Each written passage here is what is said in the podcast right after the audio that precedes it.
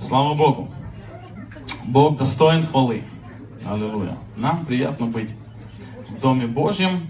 Хоть, может, и жарковато, кондиционеры не справляются, э, может, да, до конца, как нам. Но все равно, хочу сказать, там даже на лестнице можете испытать, там хуже. Да, надо, ну да. Хорошо. Еще ведро пустить, чтобы еще кондиционер сделать. Хорошо, я понял. Окей. Э, хорошо. Вот э, тема, которую ну, Бог положил мне на сердце, э, вот честно, не хотел на нее проповедовать. Потому что она такая пограничная. э, Вот с законом и с идолопоклонством, что э, ну вот очень сложно, ну хочется просто вот раскрыть ее, увидеть, как Бог видит вот э, ну эти вещи. Э, и хочу поговорить на тему, а тема послушания. На самом деле тема очень, ну, очень сложная. Тяжело будет раскрыть, ну, какие-то моменты. Я всего лишь коснусь каких-то моментов, потому что у нас сегодня причастие. Мы рассуждаем над Словом Божьим. Мы верим о том, что, э, что причастие это нам принадлежит. Мы становимся частью с Ним, отождествляем себя со Христом. И говорим, все мое твое. Бог говорит, все мое твое. Аллилуйя. И это для нас. И, ну, и мы рассуждаем над Словом Божьим, потому что там написано даже о том, что если не будешь рассуждать над Словом Божьим, то многие из вас немощные, больные, немало умирают. Послушай, немощные, больные, немало умирают, даже не потому, что ты согрешил, а потому, что ты не рассуждаешь над Словом Божьим. Вот хочу, чтобы ну, это вот осело у нас в голове, что с грехом Христос расправился. Вопрос с грехом, он завершен. Послушай, вопрос с греховной природой, он завершен. Один раз и навсегда на кресте Христос победил грех. Да? Ну, мы согласны, что Он победил грех. И э, Он умер и воскрес в наше оправдание. Он, он утолил гнев Отца. Да? То есть Отец больше не гневается. Мало того, в Писании написано о том, что э, «А сейчас пребывают сии три». Вера, надежда и любовь. Но любовь из них больше. Послушай, что бы там ни происходило в Ветхом Завете, и какие бы ты себе картины страшные не рисовал, и Ветхий Завет, какие бы картины тебе страшные не рисовал, то сегодня пребывают сии три. Вера, надежда и любовь. И из них больше любовь. Потому, ну, как бы ты ни, ну, ни старался ну, посмотреть на себя с плохой стороны, Бог тебя любит. И что бы в твоей жизни ни происходило, любовь больше. Даже если ты утрачиваешь надежду, то любовь больше. Бог за тебя. Бог за тебя. Потому, когда мы рассуждаем над Словом, мы получаем откровение о том, что, ну, как у нас в Одессе говорят о том, что я с этого буду иметь. Ну, что я с этого имею? Если Христос умер и воскрес ради моего оправдания, что я с этого имею? А имею я то, что мои грехи прощены. Имею я то, что я уже благословен. Не буду благословен, а уже благословен всяким духовным благословением в небесах. Все, что мне нужно, это руками веры просто ну, оттуда брать с небес. И оно будет появляться ну, вот в нашей материальной жизни, да, в физическом мире. Потому, когда мы рассуждаем, ну, там, ну, мы говорим о том, что там в 11 главе Коринфянам э, не говорится вообще о грехе. Там вообще он начинает с того, что вы неправильно, вы неправильно ну, принимаете причастие, потому что ну, он начинает с того, что вы не ждете друг друга. Вам нужно подождать друг друга. Для того, чтобы, и там в конце он показывает, для того, чтобы рассуждать о теле и крови всем вместе. Потому что если кто-то выпадает из вот этого рассуждения о теле и крови, то может в этот момент он ну, вот, э, где-то утратил вот это откровение о силе креста. Откровение о том, что я сегодня имею во Христе. Потому что ну, этот мир, он бомбит нас, всегда бомбит нас информацией. Всегда. И информация эта, ну, скажу вам так мягко, она негативная. Если ты откроешь новости, что бы ты ни открыл, везде негатив. Везде. Ну вот, ну мало новостей ты читаешь, что там что-то произошло хорошее, тут что-то произошло. Это, это обычно в блоке культуры. Вот туда засовывает. А самые первые новости, которые ты слышишь, они все, что-то произошло, кто-то кого-то убил, что-то разрушилось, что-то там ураган снес, все-все-все. И этот негатив, он постоянно прет на тебя. И там написано, что нам нужно, ну, щит веры. Потому что дьявол просто расстреливает тебя негативной информацией. И, ну, ну, очень классный пример о том, что вот эти стрелы раскаленные, стрелы, да, которые вот зажигают, они не были, они, они не были предназначены для того, чтобы четко попасть, ну, тебя убить. Они просто стрелялись наугад. Они выстреливались наугад через стену, чтобы что-то зажечь. Их задача была что-то зажечь, отвлечь основные силы, но на, на второстепенные вещи. То есть силы, которые стояли на стене, сарай загорелся, понимаем, что сгорит весь город, надо тушить, и, ча, и часть сил они уходили на то, чтобы погасить этот пожар. Так вот эти стрелы новостей негативных, они просто расстреливают нас каждый день. И для этого нужен щит веры, для того, чтобы угасить все раскаленные стрелы лукавого. Нам нужен щит веры. И, э, и знаете, одним из, ну, таких, э, а, а щит веры, он приводился в порядок, он там намачился, он был кожаный большой, для того, чтобы стрелы застревали. Его там ложили в определенный раствор, смазывали ну, жирами какими-то, для того, чтобы кожа не пересыхала, чтобы она не была просто хрупкой такой, потому что на солнце кожа становится хрупкой. А ее ложили в определенные жары, э, жиры, ее в воду ложили, а она набухала, а он становился тяжелый, для того, чтобы стрелы там, мало того, что они застревали, еще и угасали. И, ну, и одним из таких жиров, я скажу жиров, не просто вода, а жиров является вот это причастие которая просто пропитывает твою кожу, пропитывает твой щит веры вот этой силой, которая может отразить и угасить все раскаленные стрелы лукавого. Когда ты рассуждаешь о теле и крови Господнем, что было с телом, для чего он умер, для того, чтобы я, ну, для чего он страдал на кресте, для того, чтобы я не страдал. Вот этот, ну, э, проповедь об обмене на кресте, ну, классная штука. Вот просто для себя попроповедуй. Открой Исаи, там, 50, 55 главу и почитай, увидишь, что за обмен произошел на Голговском кресте. 53 главу, да, э, где, где он говорит, что, ну, за, что проклятия наши забраны. Это на кресте произошло. Болезни наши забраны на кресте. Аллилуйя. Отверженность, она забрана на кресте. Одиночество забрано на кресте. Аллилуйя. А нам принадлежит исцеление. Нам принадлежит радость, нам принадлежит мир, нам принадлежит прощение. Вот это, ну, вот это то, что, то, что мы должны сегодня, рассуждая о теле и крови, вообще понимать, что мы делаем. Что когда мы принимаем хлеб, то, э, то мы принимаем исцеление. Мы принимаем здоровье для нашего тела. Если мы не рассуждаем о том, что я имею, э, принимая хлеб, то от этого я немощен, больной и, и могу умереть. И люди немощные от этого, больные, немало умирают. Потому что я не имею откровения о том, кто я во Христе, что мне принадлежит, для чего это происходит. Понимаете, о чем речь? Э, и так, так же и чашу, когда ты принимаешь, ты понимаешь, что это Новый Завет – Христос заключил завет за меня, и я в завете. Это не я заключил завет с Богом. Это Христос вместо меня заключил завет с Богом. Я не мог с Ним заключить завет.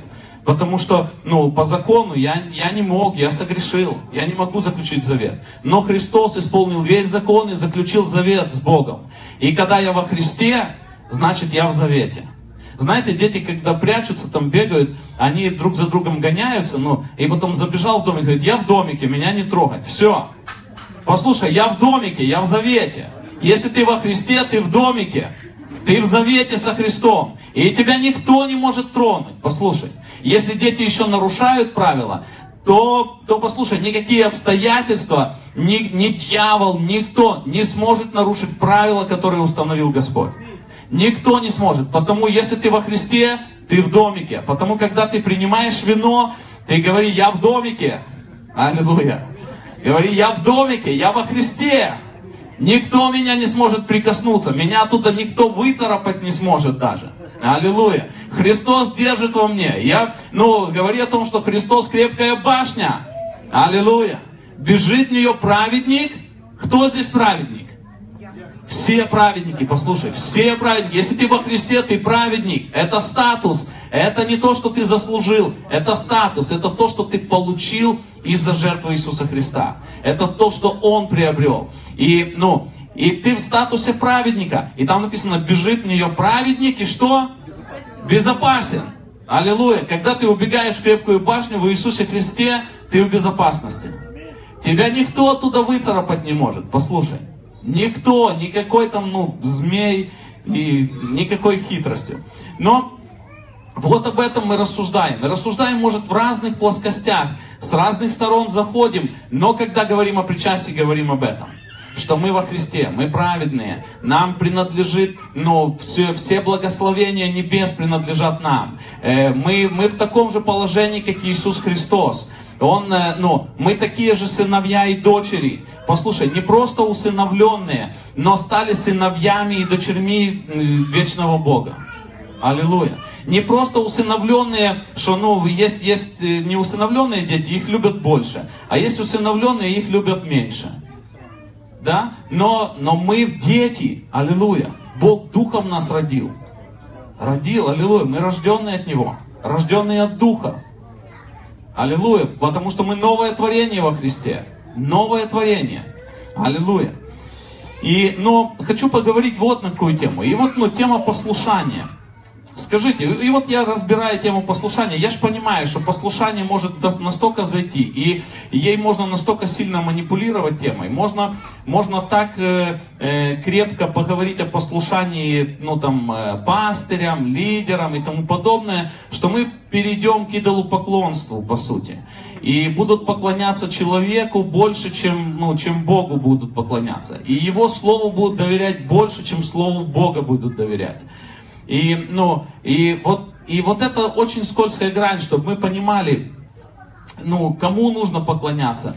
И э, одна из заповедей, она говорит, Господу Богу твоему поклоняйся, Ему одному служи.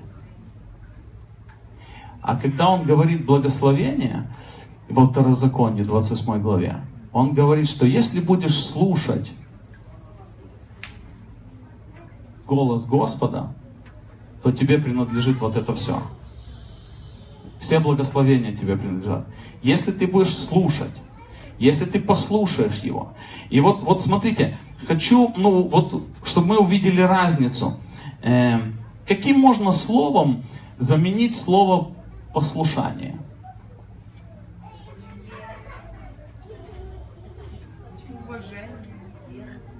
Сложно, да?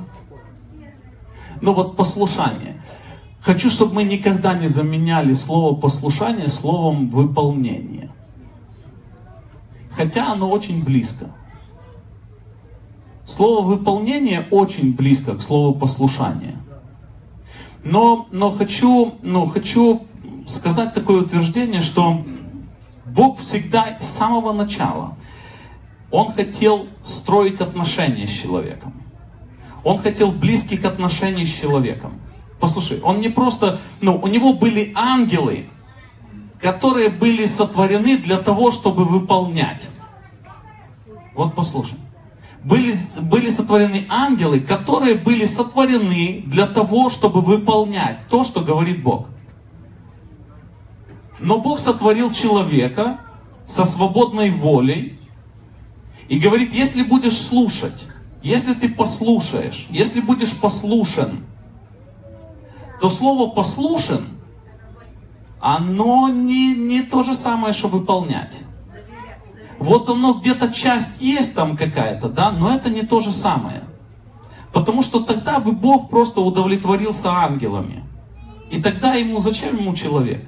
Но Бог хотел строить отношения. И послушание, оно, э, знаете, оно сродни доверию, доверительным отношениям. Вот послушай, э, когда э, есть такой тест, ну, очень классный, дети очень его легко проходят, маленькие. Когда он стоит где-то там ну, на столе, а ты отошел дальше и говоришь, прыгай ко мне в руки. И ребенок только тю и прыгает. Он доверяет тебе.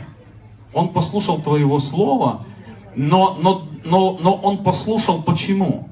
Потому что он доверяет тебе. Потому что он знает тебя. И э, Писание говорит о том, что ну вот э, хочу там коснуться немножко вот, э, ну, родителей, да. И Колося, Колоссянам 3 глава, 20 стих говорит, дети, будьте послушны родителям вашим во всем, ибо это благоугодно Господу. Послушны, послушай, там не сказано, что дети, выполняйте все, что родители вам говорят.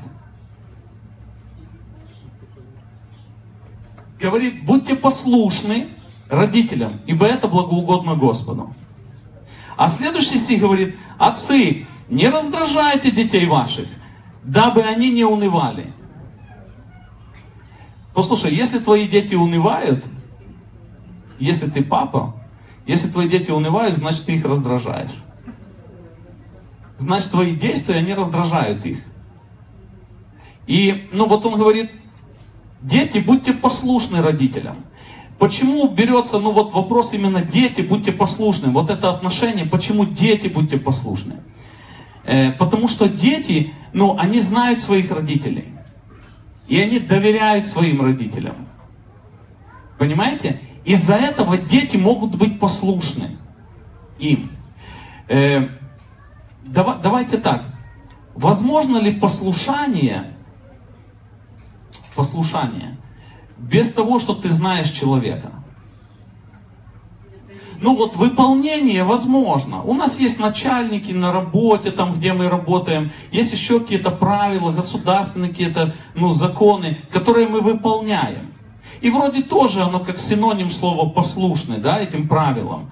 Но, э, но вот послушный, оно больше касается вопросов доверия, это когда от меня исходит послушный исходит от ребенка, а выполнение, оно больше исходит от того, кому ты, ну, ты должен, кого ты должен послушать. Ну, вы понимаете, ну, мысль. Вот в чем, в чем она заключается. Что э, можно заставить своих детей быть послушными. Заставить. Можно заставить их выполнять. По сути, заставить их выполнять то, что ты хочешь заставить выполнять. И с маленькими детьми, совсем с малюсенькими, проходит. Есть такая штука, называется условный рефлекс. Есть условные и безусловные рефлексы. И вот условные рефлексы, они подчинены определенным условиям. Они зарабатываются в процессе жизни. То есть у тебя есть какие-то ну, рефлексы. И рефлекс, ну, э, есть безусловные рефлексы, которые ты приобрел от родителей по наследству. То есть бывает там боязнь высоты, там еще чего-то. Это, это рефлексы, но они безусловные рефлексы. Э, есть там, а есть условные рефлексы, которые ты приобретаешь. Когда ты засунул в воду, в воду горячую руку, ты приобретаешь условный рефлекс. Ты выдергиваешь его, и в следующий раз ты боишься. Я знаю, ну, знаю там у меня друг один, у него маленький ребенок, и он, э, ну, здесь вот полка стояла и чашка с горячей водой. И он держит вот так своего ребенка, а ребенку там, ну, там, меньше года. И он держит, и ребенок вот так у него сидит, и засунул палец в чашку с кипятком. Я кричит и не высовывает. И он говорит, я не пойму, что он орет. А он держит палец в чашку, и мама увидела раз, руку вытащила из чашки. И он такой, перестал плакать. Он говорит, это что случилось? Он говорит, да он в чашку руку засунул. В следующий раз он понимает, что руку надо вытащить. Он приобрел вот условный рефлекс. И маленькие дети иногда, вот маленькие дети, они приобретают вот эти условные рефлексы. То есть я не могу ребенку, ну вот маленькому, там, годовалому даже ребенку, объяснить, что туда лезть нельзя. Но э, и ты его, бац, и вырабатываешь в нем условный рефлекс. То есть в следующий раз, когда он подходит, он вот так держится, но все равно пытается туда залезть. Ты его еще раз бац, и он получает, и он за какое-то время он вырабатывает условный рефлекс, после которого он ну, не касается вот этого, да. Э, хотя может еще как-то пробовать, а потом залез, его стукнуло, и уже 100% условный рефлекс, он никогда туда больше не полезет. Э, но вот смотрите, и вот касаясь маленьких детей, в них можно вырабатывать условные рефлексы, потому что ты не можешь им объяснить. И как только ты можешь им объяснить, надо перестать в них вырабатывать вот таким образом рефлексы, а начать вырабатывать ну, тем, что ты разговариваешь. Бог учит нас как? Через слово. Да? Моя баней водную через слово, Он нас ну, учит, как нам поступать. И э, давайте так, почему, ну вот, э, мне, ну, вот такой вопрос. Может, он не касается, может, ну, может, теологически, может, немножко будет неправильно, но почему мы принимаем водное крещение в зрелом возрасте? Для того, чтобы я это принял. Я хочу это сделать. Не родители меня привели, и потом меня заставляют. Для чего? Потому что у меня достаточно уже мозгов, чтобы Бог мне объяснял, и я понимал, что Он от меня хочет. Понимаете, о чем речь? То есть уже вот эти условные рефлексы в Господе, скажем так, они вырабатываются не тем, что тебя постоянно лупят, а с тобой разговаривают, тебе доходит, и ты понимаешь. Еще какие-то, может, может ты там экспериментируешь своими путями, но все-таки вопрос общения, он очень важен в вырабатывании вот этих ну, рефлексов. И вот когда, когда, ну вот, возвращаясь к вопросу послушания, что послушание, оно строится на доверии. Когда несколько раз там отец тебя предупредил, так не делай, а, а ты все-таки полез и сделал. И получилось, что отец был прав или мама. У тебя появляется ну, доверие к тому, что он говорит. Появляется доверие. Если еще раз произошло, у тебя больше появляется доверие. Еще раз произошло, больше появляется доверие. Если, если, ну, если, мы не раз, если отец или мама не разговаривают со своими детьми на эти темы, а просто лупят их ну, за какие-то вещи, доверие появляется? Нет, он получается, что мне плохо, я пострадал, а меня еще и налупили. Объясните, почему нельзя? Нам, родителям, легче это сделать. Нам, ну, проще. Раз, ляпнул его, мы же понимаем. А ребенок, ну, он может быть уже взрослый, а не понимать. Объясни ему. Я, знаете, со, со, своими, со своими детьми, у меня э, Даша такая, у нее ремень еще на гвозде висит, а она уже понимает, что, ну, что делать этого нельзя. А Лиза такая, что она просто, ну, она будет, ну, идти до конца. Она будет идти до конца просто в своем упорстве. И с ней не проходит бить ремнем ее. Бьешь ремнем, у нее начинается истерика, и на этом все заканчивается. То я в истерике, ну, она в истерике, мама в истерике, все в истерике. И результата никакого нету. Э, вот, но однажды я поменял тактику. Я пришел, Лиза, я пришел и сказал, э, давай с тобой поговорим как взрослые. Она такая, как? Как взрослые. То есть у нее еще нету доверия со мной даже разговаривать. Понимаете?